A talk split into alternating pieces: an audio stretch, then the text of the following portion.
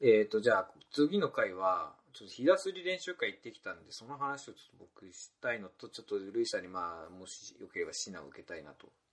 はい。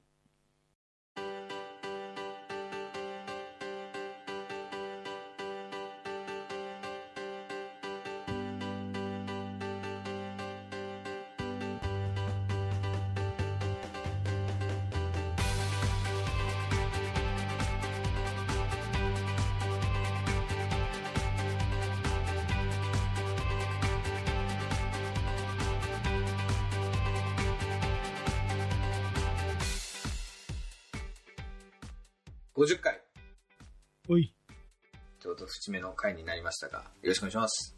お願いします。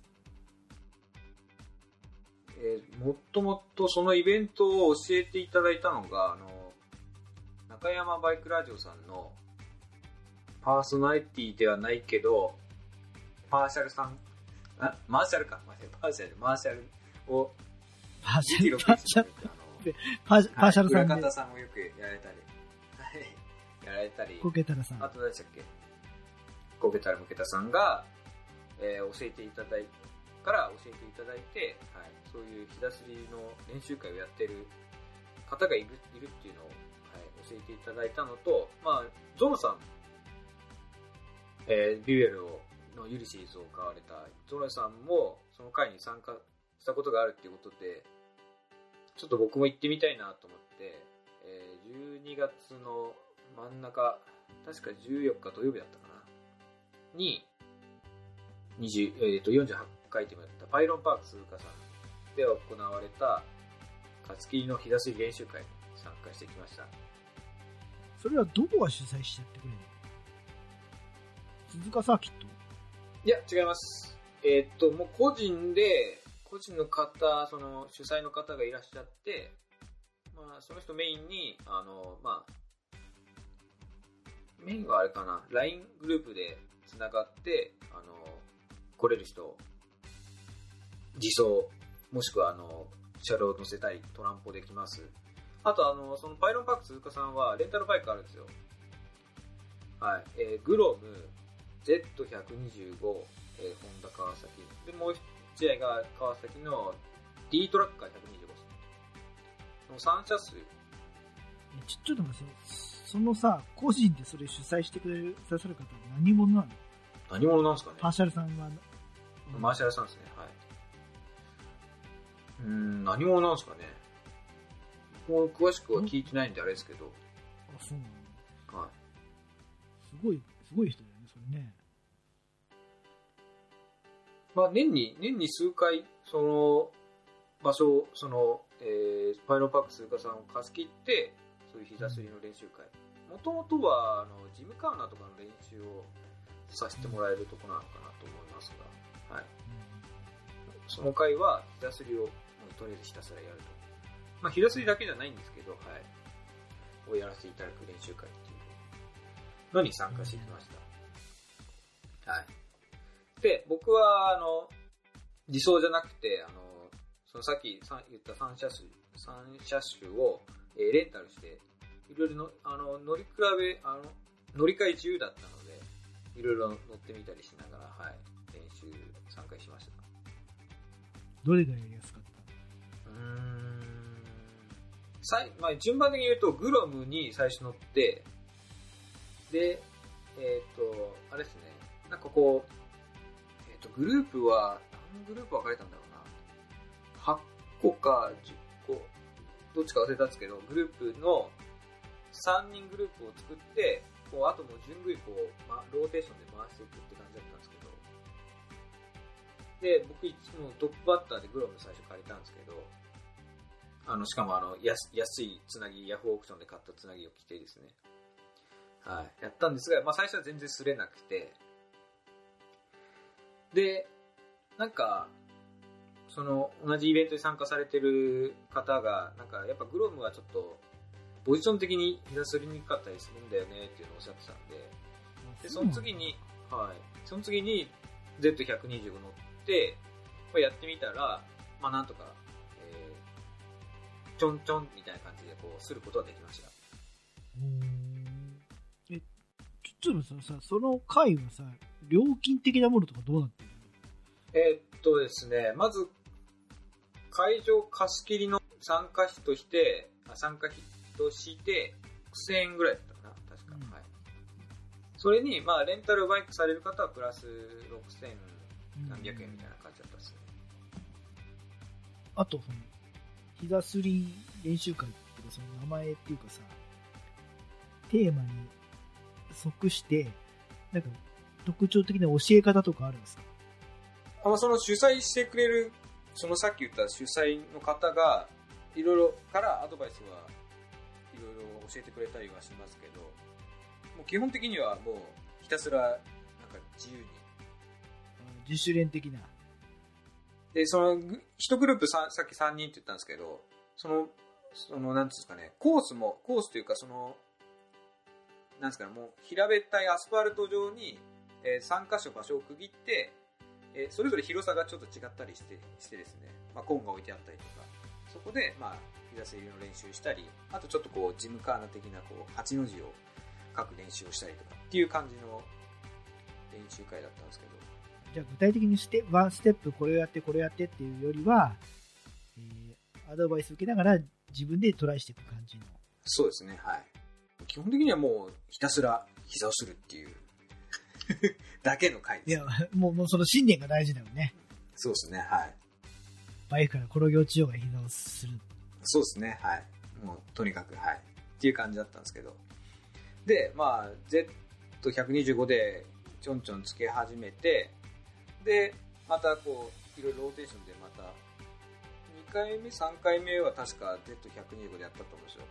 で、最初僕、だからずっと、とりあえず右膝を擦れるように頑張って出してたんですけど、はい。で、だんだんだんだんこう、車体を寝かしながら、こう、膝擦れるようになったら、今度、左足に足を変えて、擦ってみたんですが、多分僕の、まあ、身体的なことが大きいかもしれない、大きいのだと思うんですけど、あの、右よりも、なんか左の方がすんなり擦れたんですよね。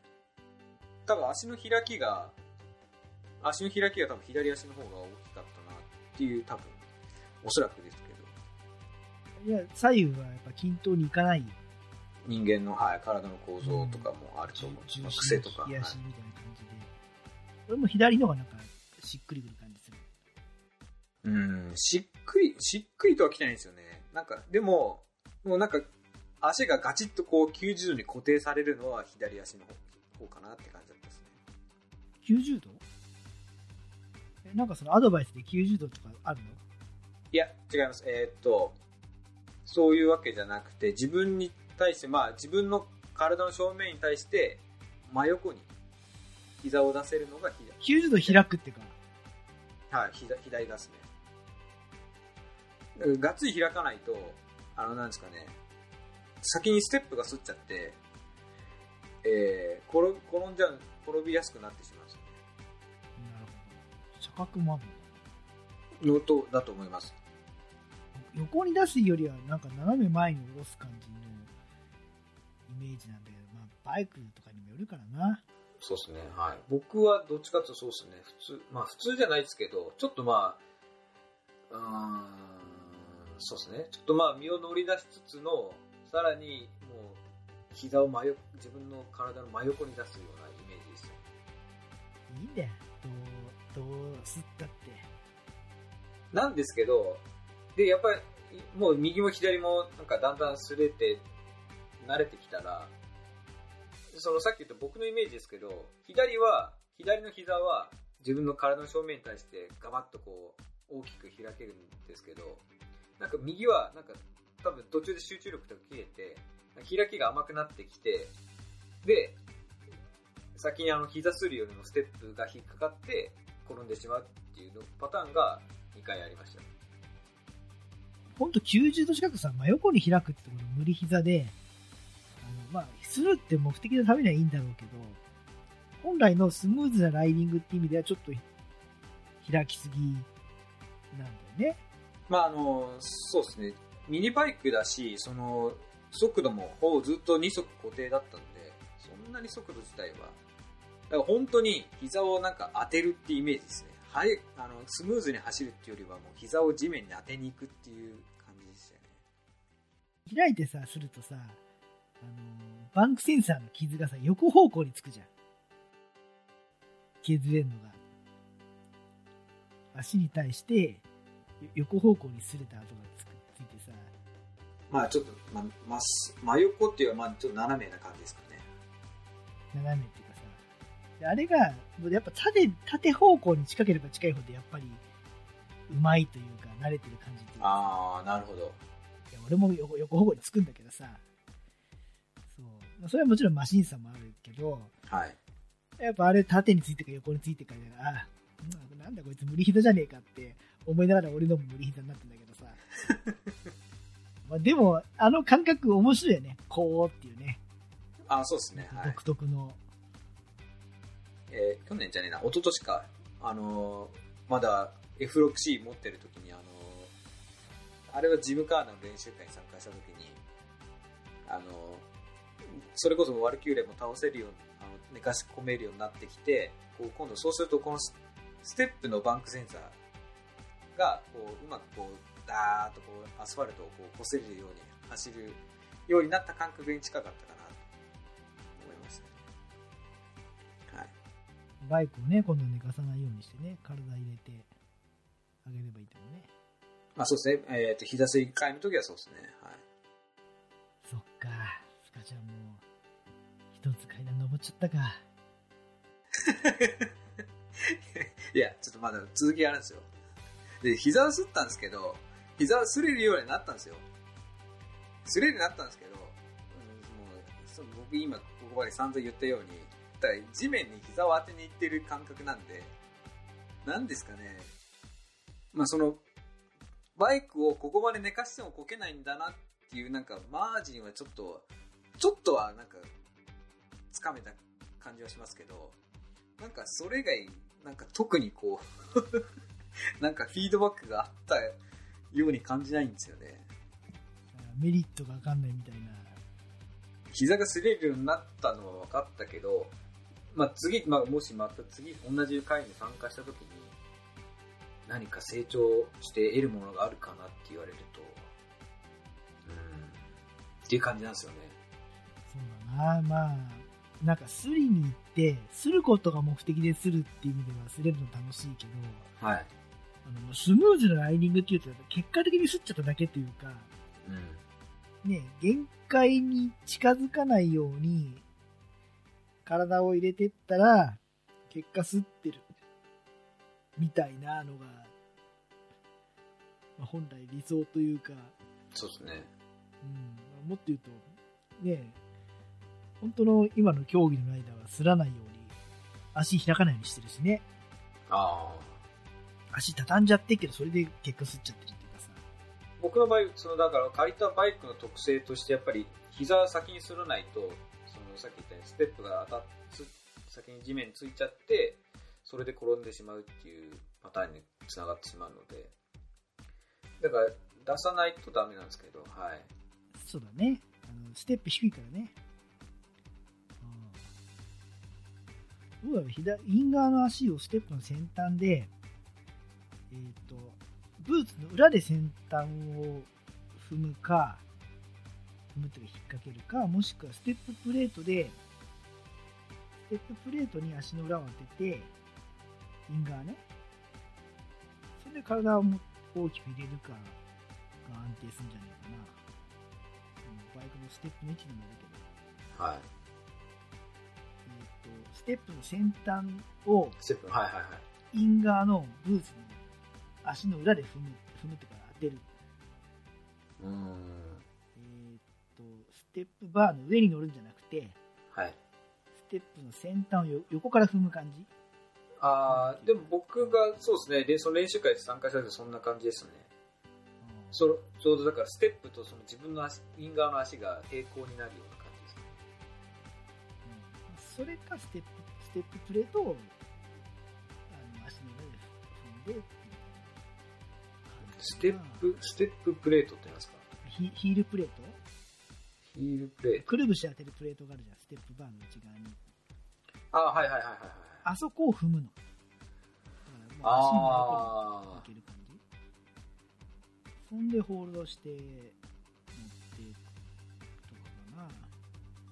れちょっとマシンのポジションによるからね。それだと多分、でも、僕の多分身体的に多分膝が届かなくてってなっちゃうんで、この場合さっき、さっき言ったその、ステップの先端にちょうど、なんだ、ちょうど足の真ん中、土踏まずが来るぐらいな感じで膝出しましたね。はい。まあいいんだよ、硬いことやらせて、ちょっと興味あって吸っときたいなって言ったら、吸っときゃいいよさ。吸わなくたってライダーとして別にやっていけるけど、なんかわだかまりが残るんだったら、そういった安全な場所で体験しとくのはいいことじゃない？まあそうですね。はい。ねえ。あ、まあ、うん、でも、まあ膝すれたら嬉しかったですね。単純に。はい。単純に嬉しかったですね。あのよ、かったです。そのバンクセンサーがあのコミネのやつだったんですよ。はい。で、吸っていくうちにだんだんそのコミネの文字が消えていくのが嬉しかっうん。たもですね。う幸せだったら OK ですですよね。はい。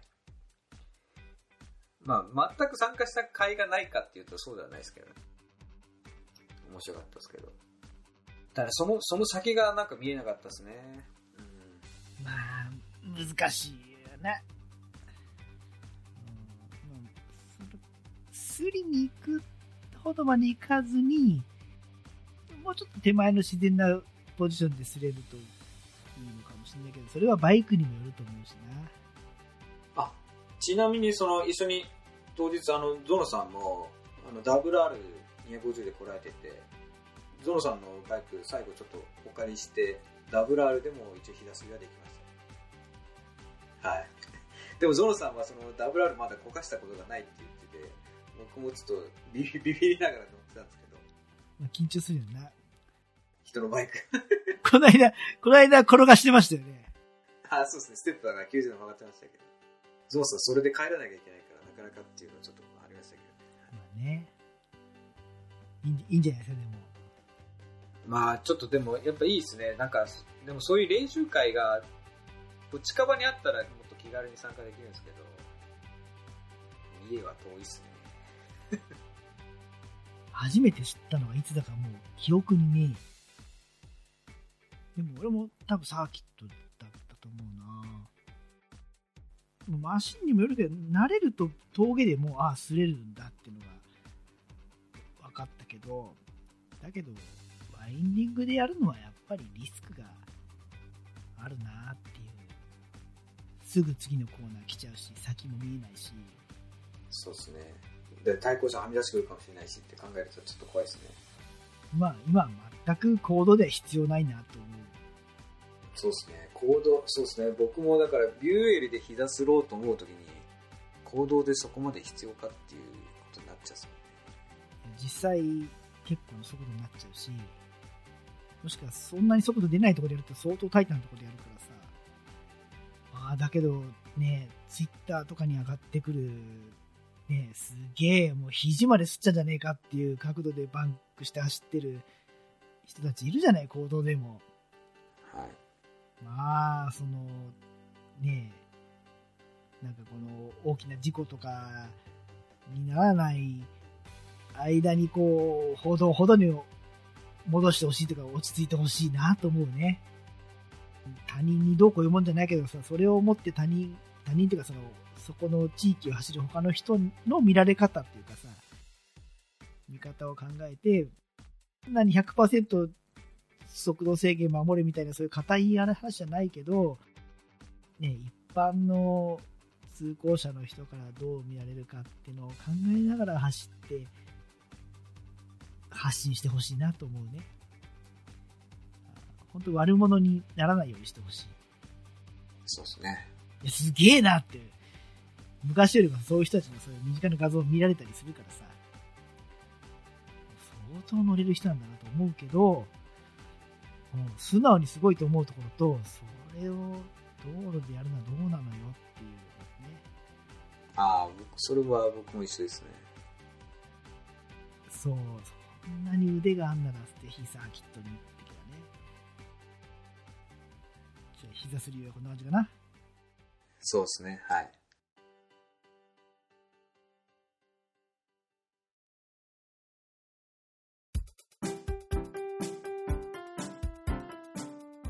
子がゆるーくお話しするふわふわ系バイクトークラジオ。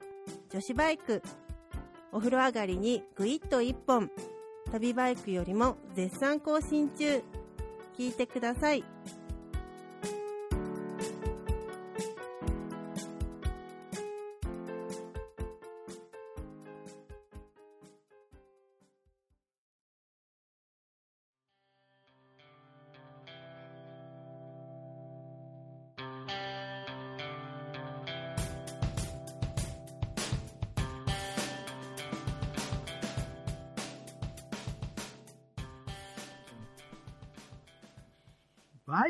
ないんだけど、バイクにも、ちょっと通ずるとこがあるなと思ったのが、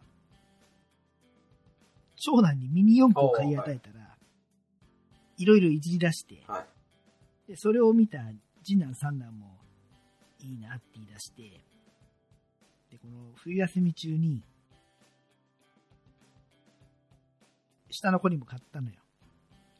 買ったっていうか、まあ、自分じゃあお小遣いで買いなっていうかさ、お年玉とかで、はで三男まだね、幼稚園なんであんま自分でできないからさ、じゃあパパや作ってやるよっつって、えー、ぬこ4個、猫4個買って、い。ああ、はい。うん、でもそのノーマルのキットは、いわゆるちょっと早めの、えー普通の吊るしのマシンよりもさらに遅いのよ。で、作って、海老名の小島電機にあるでかいコースに持ってったら、はい。あのー遅いから、何の問題もなく乾燥はするので飛び出したり、跳ねたりするのに。はいはいはいはい。でも何の問題もなく乾燥するでも、もうあからさまに遅いから、三男はその自分のが、あ兄貴たちや他の大きなお友達のに比べて、全然遅いのがふちょっと不満だったらしく、でお兄ちゃんたちがこう変える、その、モーター変えたいなんだかって自分モーター変えたいって言い出して、あそうか。じゃあ、とりあえず、じゃあモーター変えてやるかって言って、モーター売り場に行ったら、俺、俺ミニ四駆を通ってない世代だから知らなかったんだけど、はい。何その、5、6種類モーターがあるのよ。トルク型、はいはい。とかありますね。高速型とか、はい、あります、ね。両。方すげえとか、あとは公式戦使えないぐらいもっとすげえやつとか。ああ、そうですね。ありましたね。うんで、単純なあれで言うとさ、値段そんな変わんないからさ、じゃあ全部すげえやつ買っときゃいいじゃん、的なさ、思いがあるんだけど、まあさすがにその、吹っ飛んでっちゃうほどやばいのはまずいだろうと思って、上級者向けとか書いてあるから、でその一応書いてなかったのかな一応、ハイパーダッシュモーター3っていうのを買ったのね。はい。ニコヨンク用に。で、もうそれ、うちの長男自体もそうなんだけど、見た目早くしようと思って、あの、パワーのあるモーターに変えると、それまで何の問題もなかった、その、全体のバランスにさ、全部こう、影響が出てきて、見た目は速くなんだけど、速くなってしまったがために車体が追いつかなくて、あの、コーナーとかで、遠心力でコースアウトしたり、はいはいはい。何アップダウンでこうジャンプしちゃったりでさ、結果乾燥できなくなるんだよ。バランス悪くて。これこれ結構バイクにも共通するなと思ってさ、ビギナーの人がさ、いきなり、はやぶさとかさ、200馬力オーバーのスーパースポーツ、免許制度的には乗れるかもしんないけど、うまく引き出せないじゃん。性能、性能ですね。性能や、普通にスムーズに乗るってことすら。まあ、ただ乗るだけだったら全然もないか乗れるけど、あるところをさ、あ、乗れるんじゃんと思って調子乗って、あるところを、ね、そこのコントロールの技術がないうちに飛び越えると、すっ飛んじゃうわけじゃんしっぴがし変えるというかさ。だからこの中途半端なハイパーダッシュモーターよりもパワーも速度もないかといってノーマルよりはちょっとあるっていう中途半端なモーターが存在して、それも値段も変わんないっていうのは、そういう意味なんだなっていう。車体とか、バイクで言えばライダーの慣れや腕前、ミニ四駆で言ったら車体のカスタム状況に応じて、エンジンを選ぶべきなんだなっていうのが、あなんかバイクのね、排気量や出力と乗り手の使い方や腕前のバランスっていうのと似てるなって、どっか極端にやっちゃうと苦労すんだなっていう、慣れない人がすごい重たいバイク乗っちゃったりとかさ、するのもそうじゃん。ミドルクラスバイクとか、えー、ベテランの小技が光る、その、中間域のモーターというか、バイクで言ったら、400から 600cc 前後のバイクの良さっていうのって、あんまり普段中途半端だなと思ってたけど、結構あるのかななんてのを見直しましたよ。なるほど。ただ子供は、あの、乾燥するかどうかよりも、見た目のスピードと派手なクラッシュ、十分大喜びなんで、あうん乾燥できないけど速くなった速くなって喜んでるから、あ、いいのかあなと思って。あ 単純でいいですね。はい。でも俺は悔しいから、そう、なんかいろいろ変なでかいローラーとか買ってきて、今、ネコ四駆カスタム中です。でも早くしたいって思うところはやっぱ男の子ですね。そうだね。まあ男の子じゃなくて、まあまあ単純にまあ、悔しいとは思うんですけど。はいでもよまあよくできてんだよ。一個一個横に売り場にさ、いろんなカスタムパーツ数百円で売っててさ、すげえ集金システムだねと思ったよ。あはい。じゃあ30分かな？あ、はい。で今回じゃあ、この辺で、はい。じゃあ、皆さんありがとうございました。ありがとうございます。